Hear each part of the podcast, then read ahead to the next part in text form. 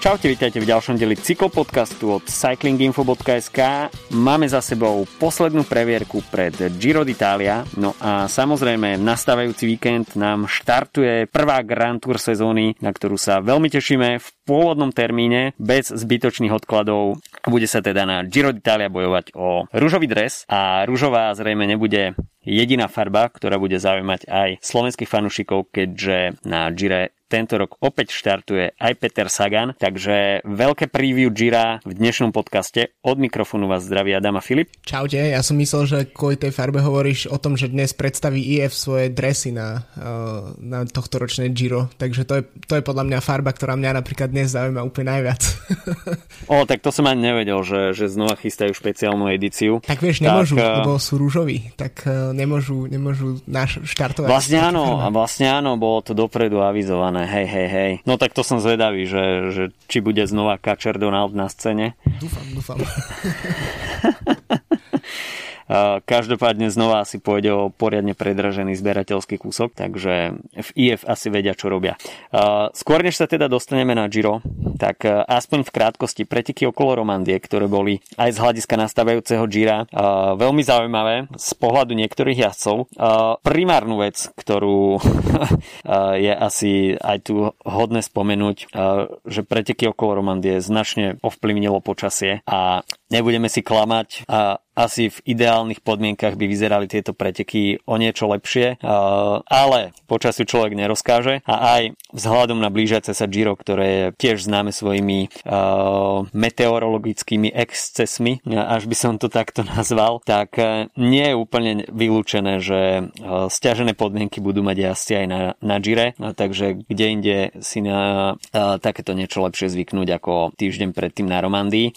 Videli sme zaujímavé jednak aj pódiové umiestnenie. Znova jazdci Ineosu dominovali týmto pretekom. Uh, aj keď to teda nebola až taká dominancia ako v Katalánsku, tak uh, dvaja jazdci Ineosu na pódiu hovoria za všetko. Uh, Videli sme takisto Petra Sagana na víťaznej vlne, takže dajme tomu, že ten trend a sebavedomie Petra Sagana je nastavený dobrým smerom.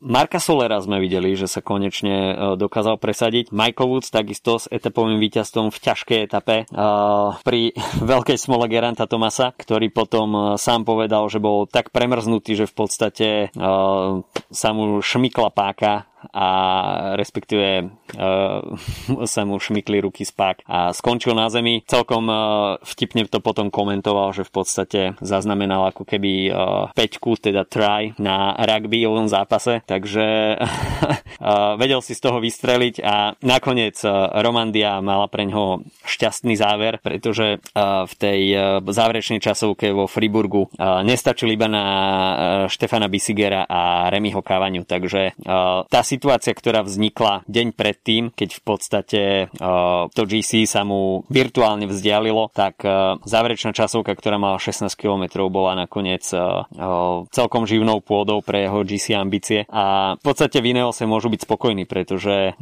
takisto ako Geraint Thomas zajazdil skvelé aj Richie Port, no a Fausto Masnada sa podľa mňa celkom prekvapivo dokázal predrať na pódium. A je to iba dôkaz toho, že Masnada má veľkú budúcnosť a v podstate každým mesiacom uh, sa tento jazdec zlepšuje a po tom prestupe, ktorý zaznamenal uh, z CCCčka, po tom, čo ešte dá sa povedať, že pred dvoma rokmi pôsobil v Androni uh, na tej prokonty scéne, tak na, tý, na, pole tých, na poli tých týždňových etapákoch sa zdá byť naozaj mužom, ktorý už začína prehovárať v podstate aj do tých pódiových priečok. A podľa mňa to bude, ešte k tomu sa dostaneme, ale zostáva Quickstepu na tohto ročné Giro, kde Masnada má svoju pozíciu, tak bude mm. veľmi zaujímavá, pretože uh, je tam Remko, je tam Joao Almeida a takisto tam je James Knox ako vrchár, čiže to je podľa mňa asi najviac kopcovita proste mm-hmm. zostáva Quickstepu, akú, akú si pamätám uh, od, odkedy sledujem cyklistiku. No ja by som sa možno zastavil v Romandia, uh, povedal si, že tieto počasie, teda počasie poznačilo tie preteky, no áno, mnohé z tých etap vyzerali, že človek by nevyhnal ani Savon špeciálne tak, kde vyhral Mark Soler a tak, kde vyhral mm. Michael Woods. Michael Woods tiež ukázal, že vlastne je pri veľkej chuti, ale ak chce pomýšľať na to, že by sa stal niekedy jazdcom na treba týždňové etapáky alebo nebodaj na Grand Tour, čo myslím si, že to už asi táto snaha prešla, tak uh, nemôže nakúpiť minútu v mm. 15-kilometrovej časovke. Um, takže tam v podstate Thomas napriek tomu, že stratil tých bizarných 20-30 sekúnd po tom páde vlastne v, dvo, v tom dvojšprinte medzi, medzi ním a Woodsom, tak si dokázal veľmi jednoznačne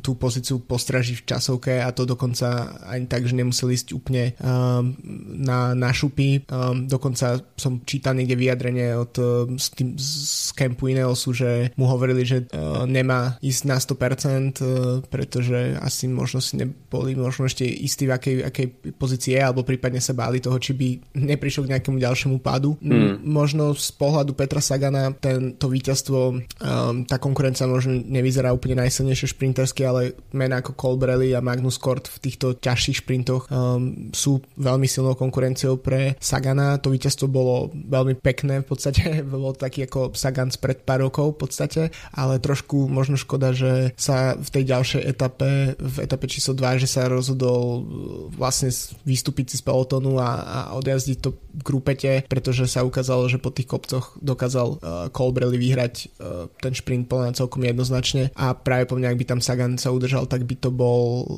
možno ďalší jeho, jeho príležitosť na ďalšiu etapu víťazstvo. Na druhej strane Sagan štartuje o pár dní na Gire, možno to bolo na schvál, aby nemal v podstate v nohách nejakých 4,5 týždňa proste intenzívnych pretekov pred, tak, uh, tak, takže uvidíme, ako, to, ako sa to prejaví. Tých, mimochodom tých jazdcov, ktorí, ktorí idú na Giro a štartovali na Romandy vlastne nie je až tak veľa, čiže tá previerka hlavná bolo, boli hlavne uh, boli preteky okolo Alp, ktoré sme spomínali pred pár uh, týždňami, už asi nepamätám kedy, ale ukáž, ukazuje to tiež, že Ineos si naozaj te, tieto, má toľko strašne hlboké ako keby to, to, tie možnosti, um, hmm. to ako vyhráte týždňové etapáky, v podstate Uh, aj Roland Dennis vyzeral v jednom momente, že by mohol tieto preteky udržať, však si pamätáme, že ešte pred pár rokmi Denis bol napríklad na podiu pretekov okolo Švajčarska, čiže nie je to len silný časovkár a do toho proste Thomas Sport, um, takže tam naozaj tie možnosti iného sú, keď nastúpia v takéto zostave, tak sú, tak sú neuveriteľné a tým, že ešte väčšina z týchto pretekárov podľa mňa už nemá, ich až tak netrhá, aby tieto týždňa, týždňovky vyhrávali, pretože väčšina z nich už má za sebou nejaké úspechy uh, na, tých, mm-hmm. na tejto poli, napríklad Richie Port, uh, ktorý v podstate 4-5 rokov dozadu dominoval na tejto scéne týždňových etapákov, tak eh, v podstate dokáže tam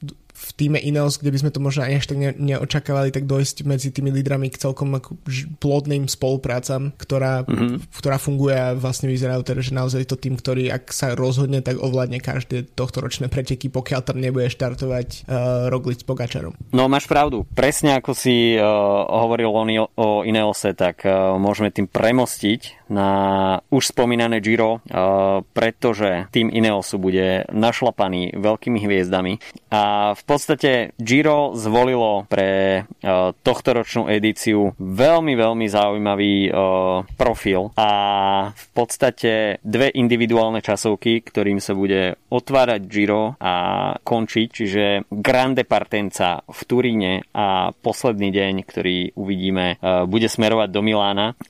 Tým, že na Gire neuvidíme ani jedného Slovinca, uh, myslím tým teda uh, Tadea Pogačara a Primoža Rogliča, tak e, o to sa nám e, stávajú tieto preteky menej predvídateľné. Oveľa väčší okruh favoritov e, sa môže dostať do popredia, čo samozrejme si myslím, že pridá na atraktivite tohto ročného Gira a dá sa povedať, že pred jeho samotným, samotným začiatkom je veľmi ťažké povedať, mm. kto patrí k úplne tým najhorúcejším favoritom. Samozrejme vypichnúť nejaké 3, 4, 5 mien nie je až taký problém, ale označiť jedného človeka a dať mu nejaký nízky kurz, tak e, to si myslím, že e, trošku problém je. A o to viac sa samozrejme ja osobne teším na Giro. Tak poďme najprv si v krátkosti predstaviť, že čo nás na tohto ročnom Gire bude čakať. Samozrejme 21 etap, trošku netradičné rozdelenie tých troch týždenných blokov, kde v prvom súťažnom bloku uvidíme až 10 etap, takže namiesto rest day, ktorý sme zvyknutí mať v pondelok, tak bude až v útorok. To znamená, že v tom druhom súťažnom bloku bude 6 etap a potom znova rest day v útorok a posledných 5 etap. Takže dá sa povedať, že tretí súťažný blok bude mať o polovicu menej etap ako prvý súťažný blok, hm. čo nie je úplne tradičné. A po tom prvom súťažnom bloku už zrazu budeme mať, dá sa povedať, polovicu pretekov za sebou. Takže aj keď sú to 3 týždne, tak sú veľmi nerovnomerne rozdelené tento raz, čo môže samozrejme zohrať určitú úlohu pre niektorých jazdcov, Organizátori pripravili 6 rovinatých etap, 3 zvlnené, 3 kopcovité, 7 horských a ako som už spomínal, dve individuálne časovky. Prvá, teda ktorou sa otvorí Giro, bude mať 8,6 km, bude to viac menej rovina, rovnako ako aj posledná etapa, ktorá bude mať 30,3 km, takže dovedná 39 necelých časovkárskych kilometrov na tohto ročnom Gire rozdelených do dvoch dní, čo je určite menšia porcia, ako sme videli minulý rok. A dajme tomu, že to zvyšuje šance u nečasovkárskych špecialistov, aj keď teda tým, že sa Giro bude končiť časovkou, tak uh, dobrí časovkári, kvalitní časovkári budú o niečo zvýhodnení, pretože budú sa môcť oprieť o ten pomyselný vankúš časovkársky, ktorý ich bude čakať uh, v samotnom závere pretekov. Až by sme si rozdelili tie etapy podľa hviezdičiek, akými organizátor označuje etapy v oficiálnom sprievodcovi Garibaldi, tak Dve etapy budú mať jednu hviezdičku, teda najslabšia obťažnosť. 5 etap 2, dve hviezdičky, 6 etap 3 hviezdičky, 5 etap bude 4 hviezdičkových, no a 5 hviezdičiek získali 3 etapy a to budú konkrétne etapy číslo 14, 16 a 20 kde v podstate 16. etapa je označená ako kráľovská. Počujete dobre, 5700 výškových metrov, čo je absolútny masaker a na programe dňa bude Paso Fedaja, Paso Pordoj, ktoré bude samozrejme Čima Kopy, čiže najvyšším bodom tohto ročného Gira. Za ním bude nasledovať Paso Giau, a finish bude v Cortina d'Ampezzo. Takže toto bude deň, ktorý si naozaj rezervujte pre cyklistiku. Etapa číslo 16. Toto bude naozaj veľké pódium pre vrchárov a sám som zvedavý, kto na konci druhého týždňa zautočí, pretože tretí týždeň bude takisto masaker. Tri horské etapy, jedna rovinatá a záverečná individuálna časovka, takže wow, ja v podstate som úplne nadšený z toho, čo organizátori ten tento prichystali. Ten prvý týždeň bude skutočne takým plynulým rozbehom. Etapa číslo 6 a 9 sú horské s, vrcho, s finišom na vrchole stúpania, čo takisto ponúkne už celkom zaujímavé divadlo. Druhý týždeň jednak etapa číslo 11, ktorá bude obsahovať 4 štrkové sektory v Toskánsku, takže uh, v podstate také malé strade Bianche na začiatku druhého týždňa. 14. etapa, návrat na Zonkolan, brutálny záver. 16. etapa, ako som už spomínal, kráľovská etapa. Na tretí týždeň, tak to bude v podstate kto z koho, pretože tých výškových metrov sa tam nakumuluje strašne veľa a samozrejme ja si budú musieť myslieť aj na to, že v samotnom závere budú mať ešte 30 km časovku do Milána. Takže to, že sa o Gire hovorí ako o najťažších pretekoch na najkrajšom mieste na Zemi, tak e, to si myslím, že si organizátori z RCS zobrali tento rok skutočne uh, za svedomie a uvidíme neuveriteľne ťažké preteky podľa mňa, čo je ešte špecifikum toho, ako si spomínal, tak je to, že naozaj, keď sa aj pozriem na posledných dvoch výťazov, teda Gegenharta a predtým Karapaza, tak sú to jazdci, ktorí, pri ktorých by sme nečakali na začiatku pretekov, že budú patriť k favoritom vôbec. Rok predtým vyhral Froome, čo je zase bol jazdec, ktorý mal 18 etap prehraté Giro a potom zra- mm-hmm. zrazu ho otočil. To znamená, že tá predvydateľnosť týchto pretekov je takmer žiadna. Uh, stačí, ak si chceme ešte trochu hĺbšie, tak napríklad Nibaliho víťazstvo, keď to vyzeralo, že Kruiswijk si odnesie uh, rúžový dres domov, Takže to, mm. sú, to sú všetko to, čo sa môže zmeniť presne v tých etapách, ktoré si spomínal. Uh, to znamená, že ak tie preteky budú mať nejaký trend, napríklad uh, Simon Yates sa rozhodne vyhrať 3-4 etapy ako, ako pred pár rokmi a bude vyzerať jednoznačne na, napríklad na favorita, tak sa to môže veľmi rýchlo zmeniť práve v tých etapách, ktoré si spomínal ku koncu. Uh, či, už, či už to je v druhom týždni uh, Zonkolan alebo potom uh,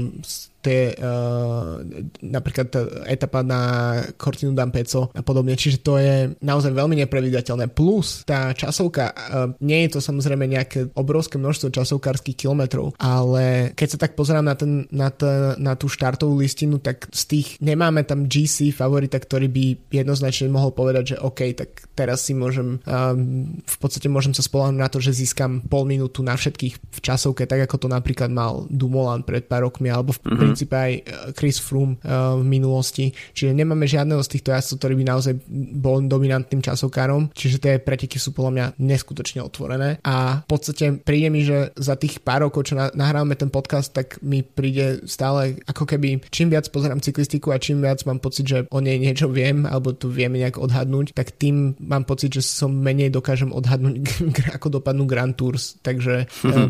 ja naozaj, akože povedal by som, že ty si spomínal, že možno nemá, nie je tam nejaký top favorit.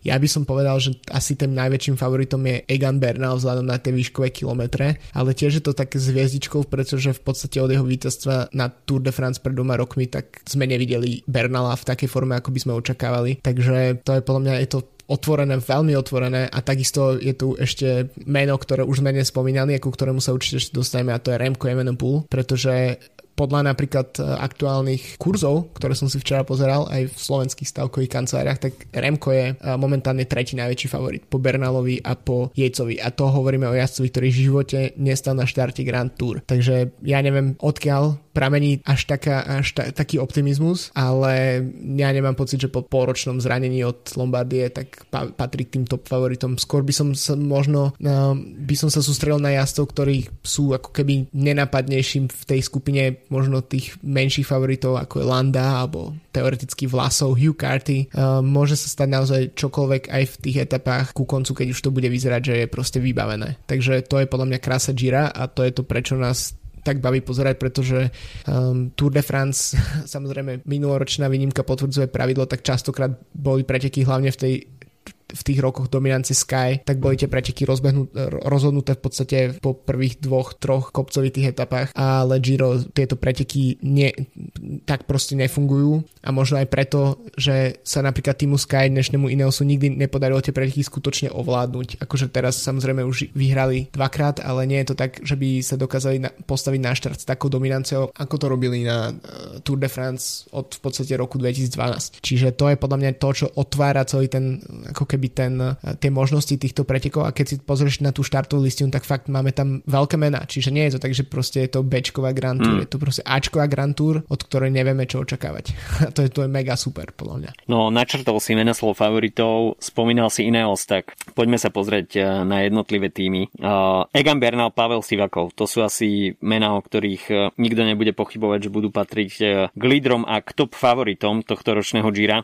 Bernal, veľký otáznik, pretože uh, nevideli sme ho v pretekárskom zaťažení veľmi dlhú dobu. Objavili sa takisto uh, pred pár týždňami informácie, že opäť uh, je na programe dňa jeho bolestivý chrbát, a čo samozrejme nepridáva úplne, úplne na komforte. Na druhú stranu Pavel Sivakov, ktorého forma má stúpajúcu tendenciu, naposledy celkom dobre, uh, dobrý výkon na pretekoch okolo Alp, kde v podstate bol jediný, kto aspoň ako tak dokázal dokázal sekundovať Simonovi Jejcovi a do toho perfektný uh, podporný tím, vrátane troch domácich jazdcov Salvatore Puccio, Gianni Moscon, Filippo Ganna, uh, takisto Jonathan Castroviecho, Dani Martinez, uh, Jonathan Narvaez. Takže v podstate dá sa povedať, že pri tej veľkej rozmanitosti týmu Ineos uh, je to také veľmi dobre zložené Bčko, samozrejme bez urážky týchto jazdcov, uh, ale, ale je, to, je to v podstate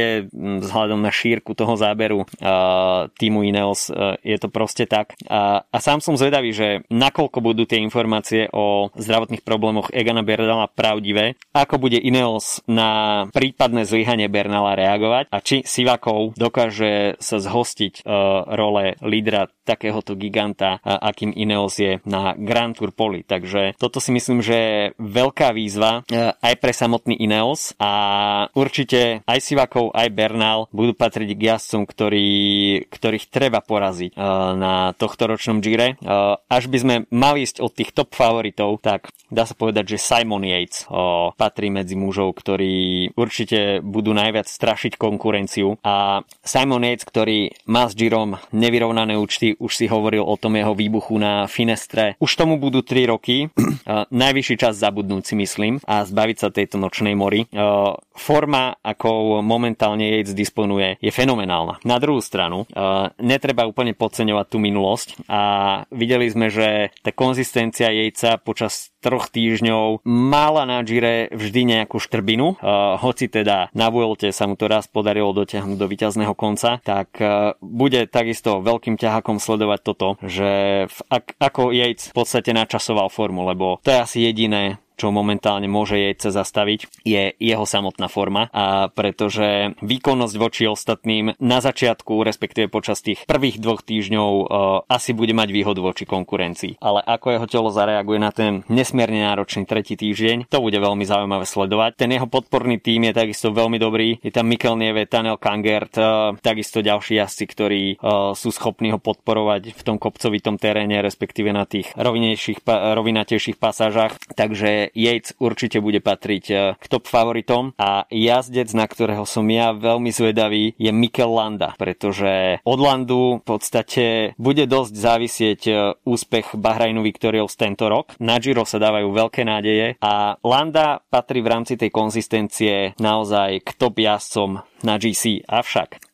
tie pódiové úspechy sa mu vyhýbajú milovými krokmi, má obrovskú smolu na, na pódia a o tom, že sa umiestni v top 10 nepochybuje asi nikto, ale či Mikel Landa dokáže nejak, nejakým spôsobom poraziť hlavu a konečne sa nastaviť na to, že je schopný vyhrať Grand Tour, respektíve postaviť sa na pódium Grand Tour, tak to bude veľká otázka, pretože tento rok podáva celkom dobré výsledky, zaznamenal aj pódium na Tyrene, možno na okolo Baskicka si predstavoval lepší výsledok, ale v podstate tiež sme ho už mesiac nevideli uh, v pretekárskom zaťažení. Takže Landa bude takisto veľká otázka, ale ako som už spomínal, podporný tým, takisto Peo Bilbao v perfektnej forme, takisto Damiano Caruso, je tam Matej Mohorič, Jan Tratník, takže tá podpora pre, presne, takže pre Landu je tá podpora skutočne fenomenálna. Mm, ja si myslím, že od roku 2015, kedy Landa skončil na pódiu Gira ešte v drese Astany, tak sme čakali, že najmä v tom čase, že je otázka v podstate len možno mesiacov, kým vyhral svoju prvú Grand Tour, lebo vtedy naozaj vyzeral fenomenálne v kopcoch, keď eh, v podstate dva jazdci Astany bojovali proti Albertovi Contadorovi. A odtedy um,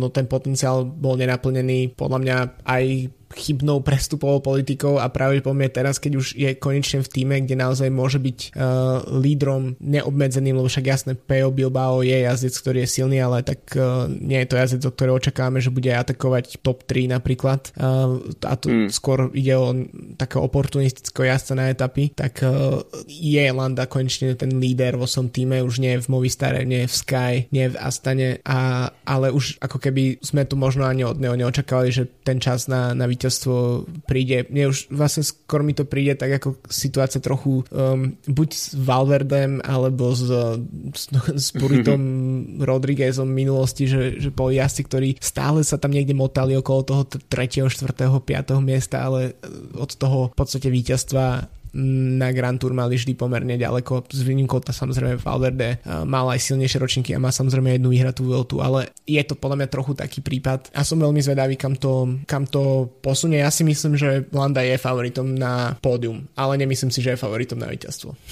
no, Ďalej k favoritom, ktorí sa veľmi skloňujú, patrí Alexander Vlasov. A toto bude takisto veľmi zaujímavé sledovať, pretože Astana potom výpredaj, ktorý, ktorý spustila, odišiel Superman Lopez, tak v podstate celá tá GC karta a celý tým Astana, ktorý je dlhodobo zameraný na Grand Tour podniky, zrazu vsádza všetky svoje, všetku svoju pozornosť na tohto mladého Rusa, ktorý už ukázal viackrát, že je veľkou nádejou tej, dajme tomu, európskej cyklistiky. Ale Vlasov napriek tomu, že už má na konte určité úspechy a prezentuje sa v dobrom svetle aj tento rok.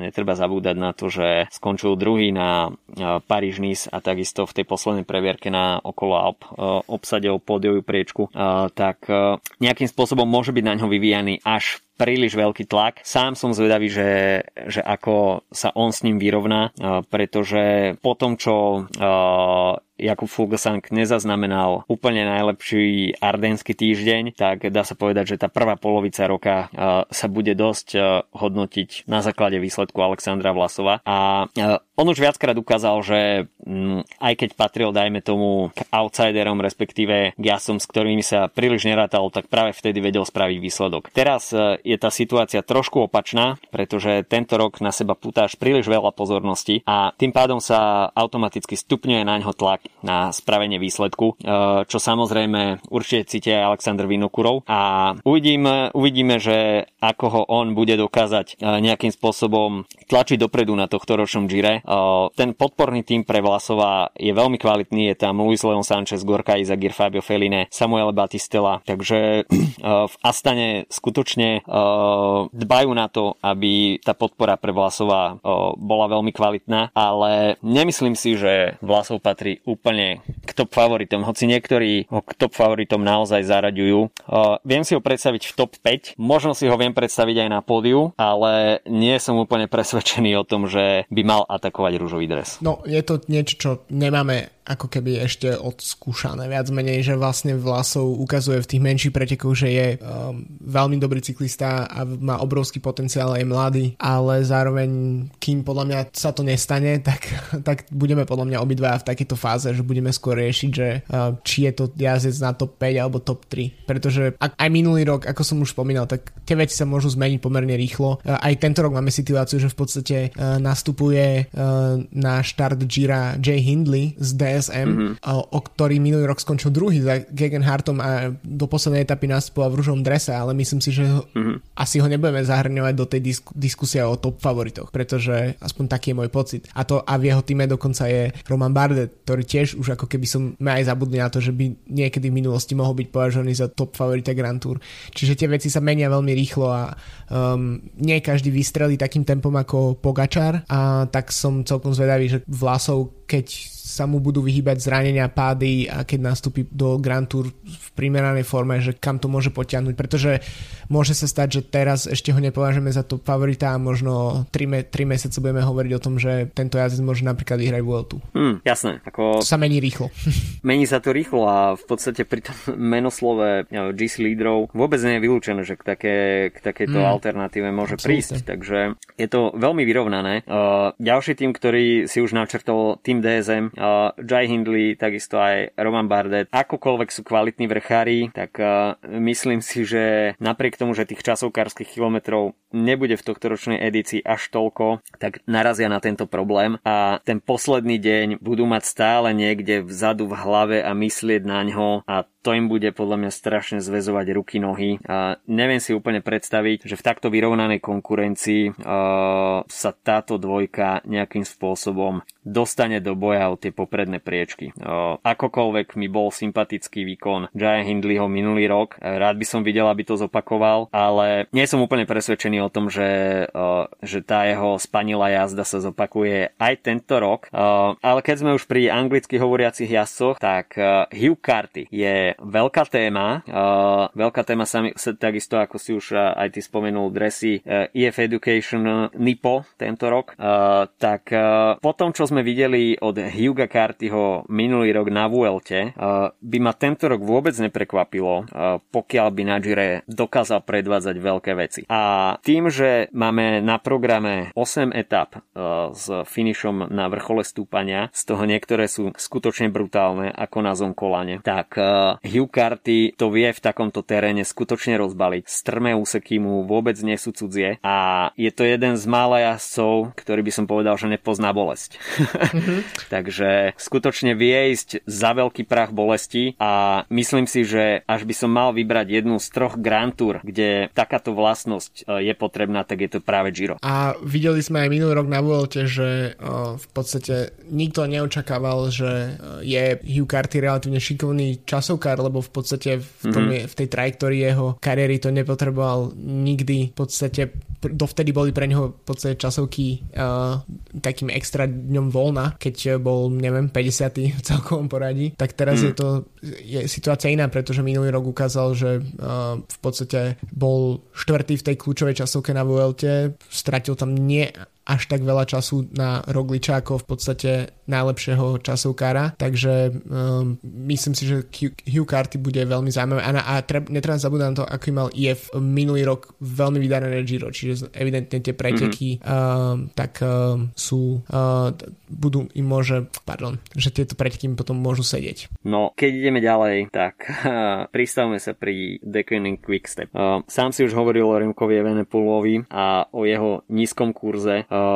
Remko samozrejme uh, absolvoval dlhé mesiace bez uh, súťažných dní. V podstate na tohto ročné Giro nastupuje na prvú Grand Tour bez jediného súčas, súťažného dňa za posledných XY mesiacov. To zranenie na minuloročnej Lombardii si vyžiadalo skutočne dlhú rekonvalescenciu a tá jeho forma je v podstate úplne, že anonymná, môžu sa vzbudzovať rôzne polemiky. Na jednej strane ide, dá sa povedať, o najtalentovanejšieho jazdca jeho generácie, ten jeho vstup medzi profesionálov bol raketový. Na druhej strane e, bol veľmi rýchlo zbrzdený tým nepríjemným, e, tou nepríjemnou zlomeninou panovej kosti. A po takto dlhej pauze naskočiť rovno do Gira je podľa mňa nepredvídateľná záležitosť. E, pasovať ho medzi top favoritov si myslím, že je celkom odvážne, ale mm, Remko Evenepoel je človek, ktorý patrí skutočne k pár promile jazdcom, ktorí sú schopní bez akejkoľvek súťažnej prípravy naskočiť do ťažkých pretekov a jednoducho byť sa tam etapu po etape, prekvapovať ostatných a stiažovať preteky ostatným. Sám som zvedavý, že